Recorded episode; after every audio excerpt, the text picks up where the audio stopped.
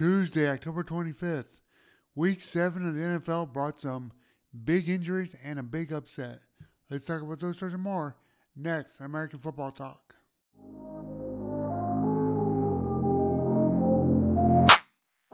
You're listening to American Football Talk. Football news your way, fast and furious.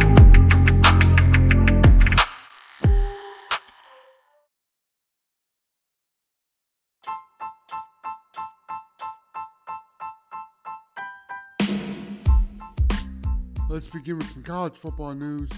Head coach of Texas A&M, Jimbo Fisher, announced on Monday that he has lost three offensive linemen, two guards, and a tackle for the rest of the season, two to knee injuries, and one to an ankle injury.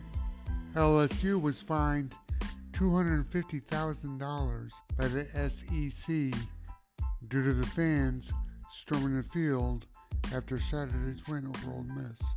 TCU remains undefeated after a late rally to beat Kansas State. And with that win, they move up one slot in the AP poll.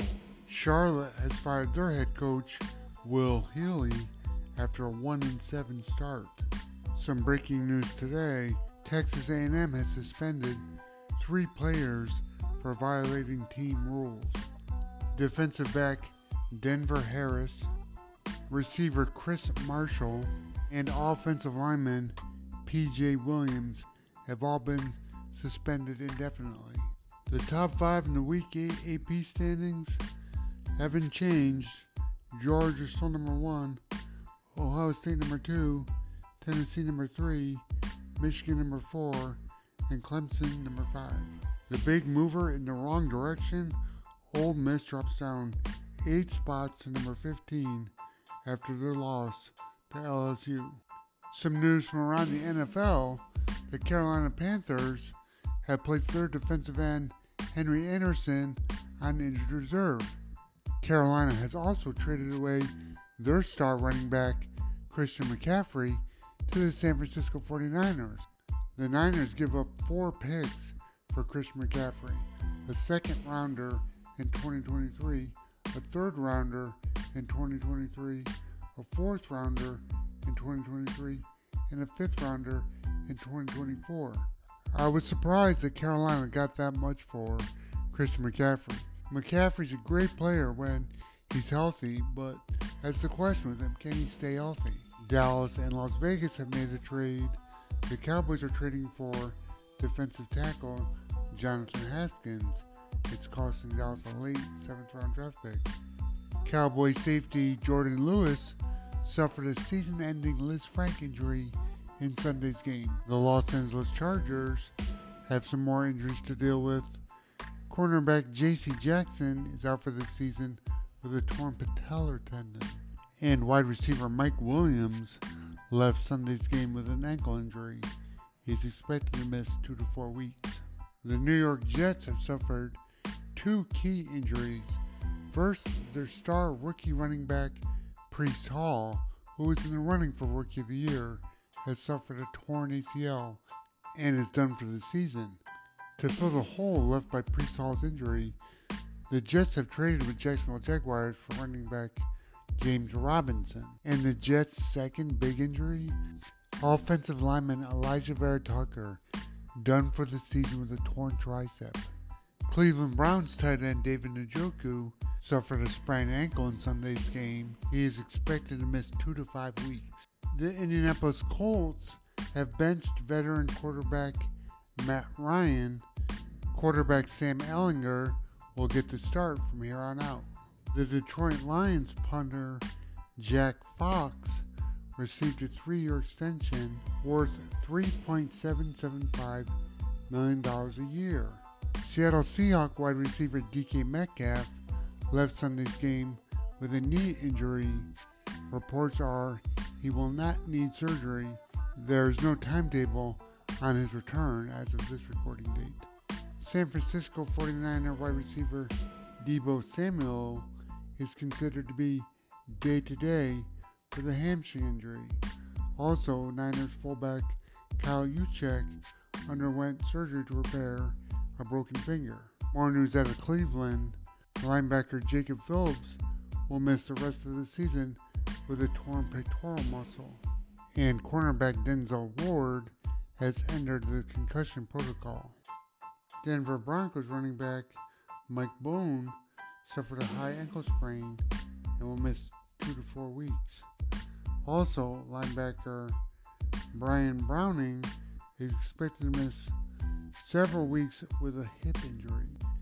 New York Giants tight end Daniel Bellinger suffered a broken eye socket. He has undergone surgery to repair it. No timetable on his return. Miami Dolphins safety Brandon Jones has gone on injured reserve with a knee injury.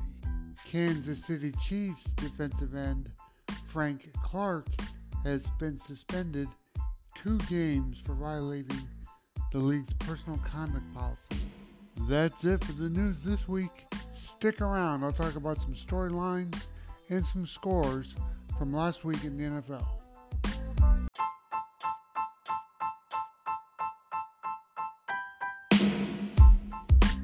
Week 7 of the NFL started out with a promising start. Saints and Cardinals met in Arizona.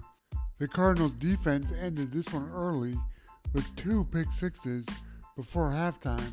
Final score in this one Cardinals 42, Saints 34. Miami and Pittsburgh met on Sunday night, and a lot like Thursday night football, it started off with a bang, looking good, but it slowed down and the scoring slowed way down. No points were scored in the entire second half of the football game. Miami comes away a winner 16 to 10 in a real snooze fest. The Cincinnati Bengals beat up the Atlanta Falcons 35 to 17. Joe Burrow passed for 459 passing yards. Cincinnati seems to have found their offensive rhythm again, much like they did last year in the run to the Super Bowl. The Lions lose big in Dallas, getting beat up 24 to 6, and Detroit had 5 turnovers. That's not the performance I thought I would see with Detroit coming off a bye week. The Tampa Bay Buccaneers lost to the Carolina Panthers in the upset of the weekend. Final score Carolina 21, Tampa 3. Tampa Bay was never really in this game, with the exception of a long pass from Brady to Mike Evans in the first quarter, an easy catch and score touchdown, but Mike Evans just couldn't bring it in. And the last game I'm going to talk about in this short recap is the Patriots and the Bears. Chicago travels to New England for Monday Night Football. Patriots quarterback Mac Jones would return to the field after recovering from his high ankle sprain, but he would be pulled early in the first half and replaced by backup quarterback Bailey Zappe. Zappe had started two games and won both games. Chicago would win this game 33 to 14, in large part to their run game. Chicago rushed for a total of 243 yards. New England only had a combined 260 yards of total offense, passing and rushing. I'm sure that George Halas, grandfather of Chicago Bear football, was smiling down on his players as they defended his record and made sure that Bill Belichick did not beat his record while playing against his team. Week 8 starts Thursday night with the Ravens and the Buccaneers. The Buccaneers will look to put an end to their losing streak, but the Ravens are a tough team and the Bucks are not playing well. So it should be a good game. There's not that many games that are, you know, considered can't miss for Sunday, but there are a couple. Starting with Green Bay traveling to Buffalo. Sunday night game. Can't miss that one. Panthers and Falcons. Can the Panthers' third string quarterback and their interim head coach pull off another win? Both teams have not thrown in the towel just yet. They're still fighting every week. Pittsburgh and Philadelphia. Can the Eagles' win streak continue? Pittsburgh is not a strong team on offense or defense, but you know, interstate rivals will bring out the best in both teams. And lastly, this one's more for me the Patriots and the Jets.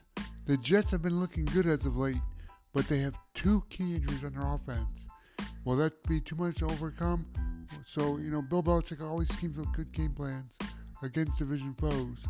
So this should be a good game to watch. Also on the New England side, who's it going to be, Mac Jones or Bailey Zappe? New England with a quarterback controversy? Maybe, just maybe. I don't know. But that's it for this week.